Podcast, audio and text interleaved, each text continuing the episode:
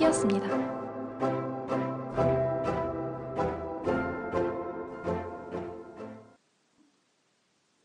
너무 오랜만이라, 그죠? 너무 오랜만이라 언제 해야 하나 엄청 고민도 많이 하고 그랬는데 제가 그동안 너무 바빠서 팟캐스트를 할 약간 여유가 없더라고요. 이게 심적으로 여유가 없어서 계속 이렇게 미루다가 이것 또한 저와의 약속인데 이걸 무시하고 그냥 포기해버리는 느낌이 들어서 오늘 다시 이렇게 부랴부랴 녹음을 하게 됐습니다. 이번 주부터는 지난번에 말씀드린 대로 뭐 처음에 말씀드린 거라고 얘기를 하면 쉽겠죠? 평범하지만 특별한 우리들의 하루에 대한 이야기를 해보도록 할게요.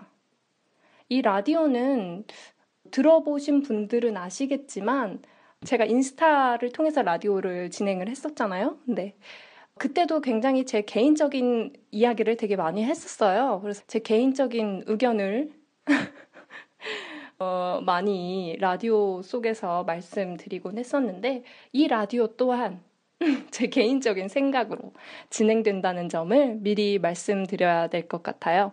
그날의 주제가 마음에 들지 않다, 아니면 조금 불편하시다 하시는 분들은 바로 뒤로 가기 눌러주시면 되겠습니다. 오늘의 라디오 주제는 자존감이 밥 먹여준다. 입니다. 뭐 처음부터 이렇게 무거운 주제로 할 필요가 있냐? 이렇게 하시는 분들도 분명히 있으실 거예요. 근데, 음, 기초적이지만 가장 중요한 부분이라고 생각을 하기 때문에 이 라디오 주제를 꼭 하고 싶어서 오늘 선택을 했어요. 제 입맛에 맞게 진행하도록 할게요. 뭐 만약에 무거우시다면, 아, 그럼 안 되는데 말이죠. 제가 노력을 할게요. 살면서 이런 이야기 다들 한 번쯤은 들어보셨을 것 같아요. 우정이 또는 사랑이 밥을 먹여주냐?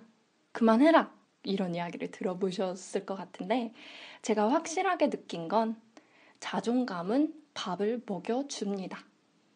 정말 밥을 다양한 식단으로 내가 골라 먹을 수가 있어요. 자존감이라는 수저만 있다면 언제든 떠먹을 수 있는 게 밥입니다. 한 1, 2년 전쯤이었을 거예요. 어, 제가 지금도 외국에서 생활을 하고 있지만 어, 외국에서 생활을 하면서 우울증 극복하는데 정말 굉장한 시간을 쏟았던 적이 있었습니다. 뭐 물론 언젠가 다시 우울증이 올 수도 있겠죠. 근데 그때는 제가 예전보다는 빠르게 치유될 수 있고 치유될 거라는 자신이 있어요, 지금은. 어, 잠시 그 제가 겪었던 우울증이라는 것에 대해 말씀드리자면 정말 뭔가 사람이 아무것도 정말 숨 쉬고 밥 먹는 것만 대충 해결하고 그 외적인 것들은 아무것도 하기 싫은 그런 상태가 지속이 되거든요. 그런 상태 이게 아니라 그런 상태가 매일매일 지속이 돼요. 근데 그 시기가 길어지면 밥 먹는 것에 대한 생각도 하기 싫고 어, 그래서 건강도 안 좋아지고, 잠도 못 자고, 그냥 되게 그냥 악순환인 거야, 그게. 점차 자신의 동굴 속으로 들어가게 되는 것 같아요. 그 시간대에. 근데 그 동굴이 안락했느냐? 근데 그것도 아니거든요. 동굴 안에서도 생각이 나를 둘러쌉니다, 막. 벽을 막 치는 거예요, 사방에서 막. 움직이지도 못하게. 그냥 모든 게 다 무서웠어요.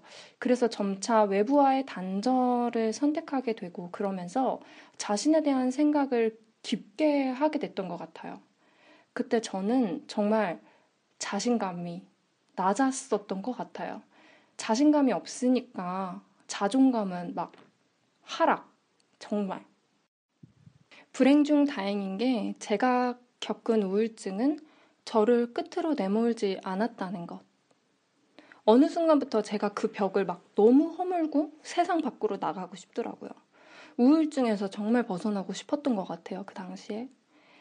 어, 근데 어느 날 커피숍에서 가끔 마주치면 인사만 하던 한국인 언니를 만나게 됐어요. 근데 정말 그때 제가 너무 간절했던 것 같아요. 그 상황에서 벗어나고 싶은 그런 마음이. 그래서 그 당시 잘 몰랐던 그 언니에게 말을 걸었습니다.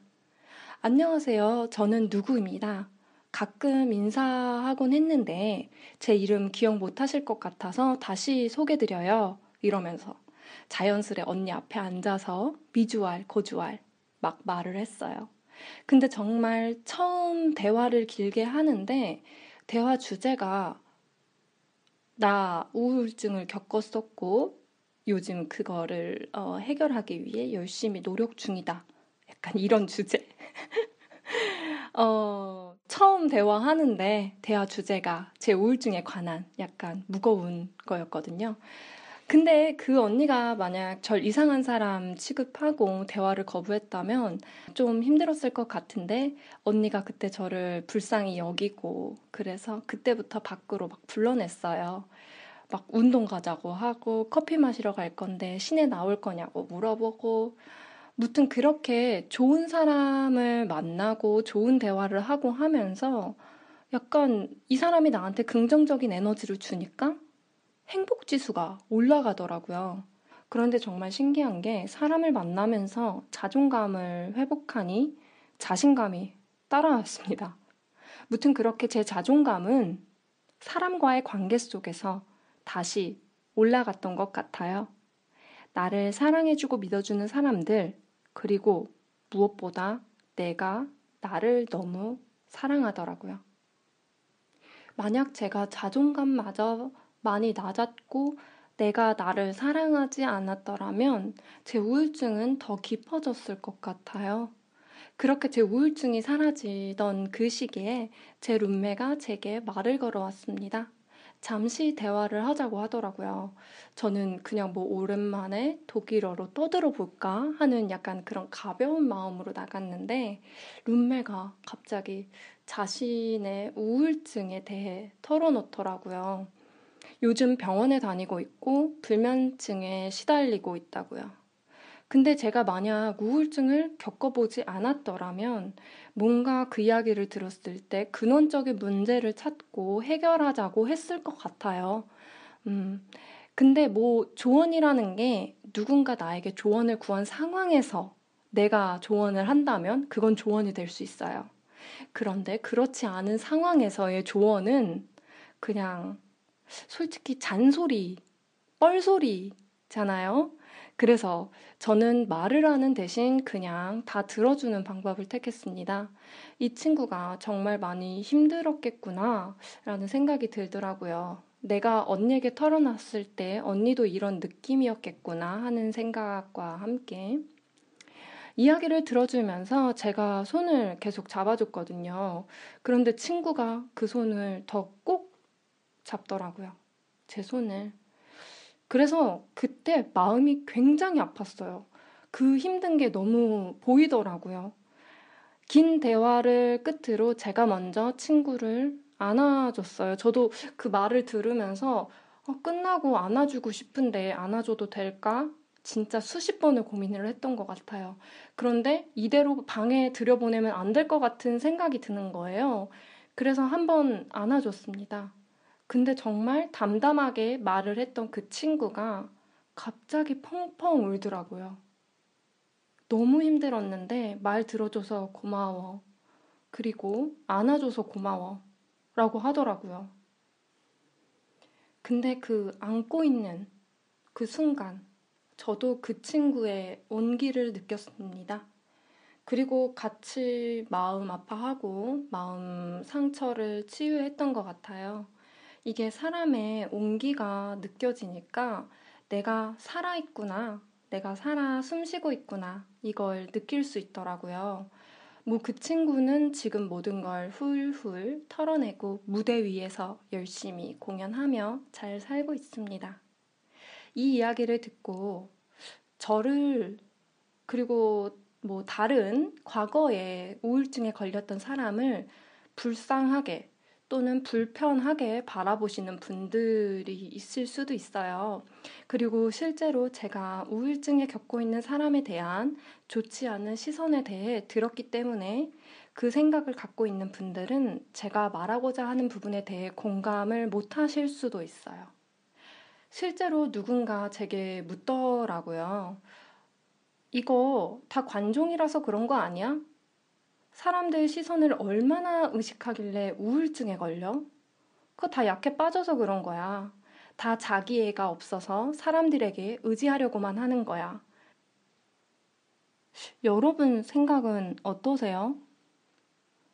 저는 제 지인이 제3자의 우울증에 대해서 그렇게 이야기를 하는 거 보고 솔직히 좀 실망도 했고 좀 당황을 했는데 과연 우리에게 제3자의 그리고 상대방의 우울증의 원인에 대한 이야기를 할 권리가 있을까요? 그리고 과연 누가 그걸 확신할까요?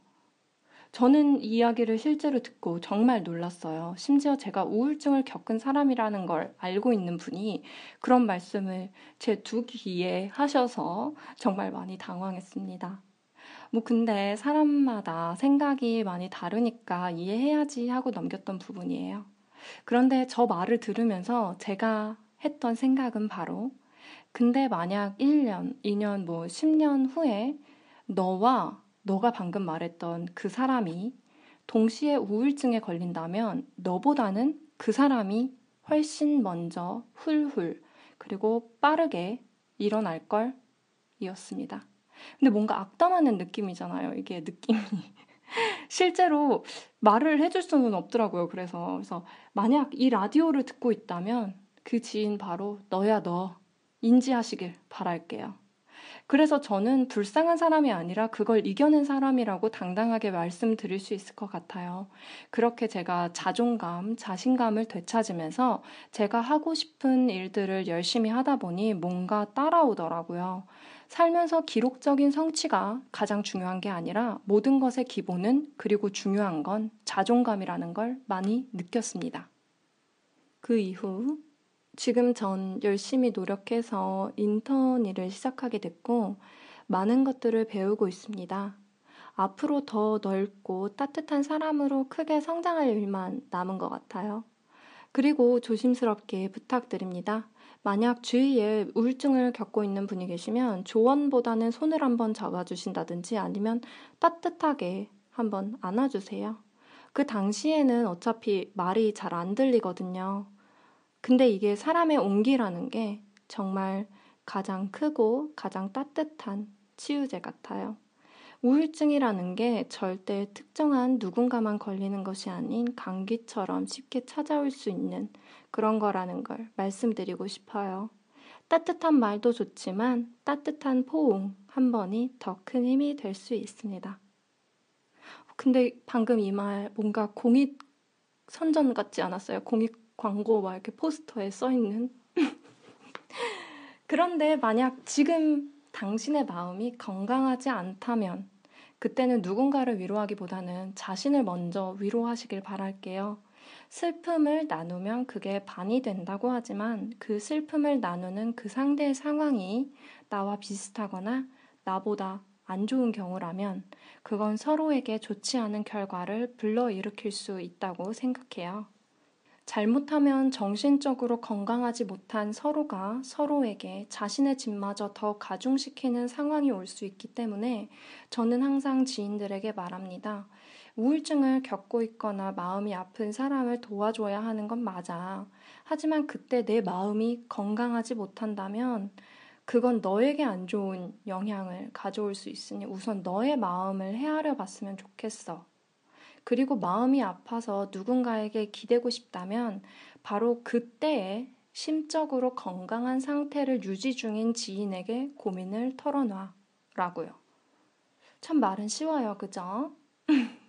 근데 이게 정말 중요해서 말씀드리고 싶었어요. 마음이 아픈 상태가 지속된다면 자신을 사랑하는 자애, 자존감이 결여될 수밖에 없는 것 같아요. 우리들의 자존감을 위해 그리고 자신감을 위해 본인의 결심도 필요하지만 주위의 따뜻한 사람들의 온기가 정말 중요하다는 것을 말씀드리고 싶어요. 오늘의 주제는 자존감이 밥 먹여준다 였습니다. 네, 그렇게 제가 자존감을 되찾고 인턴 일을 시작하면서 제 꿈을 음흠, 이루기 위한 열정을 다시 막 응? 불태우 불타오르게 하고 있고 그래서 제가 지금 월급으로 밥을 사 먹고 있고 해서 제 오늘의 주제는 자존감이 밥 먹여준다 였습니다. 다음번에는 좀 더 일상적인 이야기로 찾아올게요. 일주일 뒤에 새로운 라디오를 올리도록 하겠습니다. 그럼 모두 특별한 하루 보내시길 바랄게요. 안녕!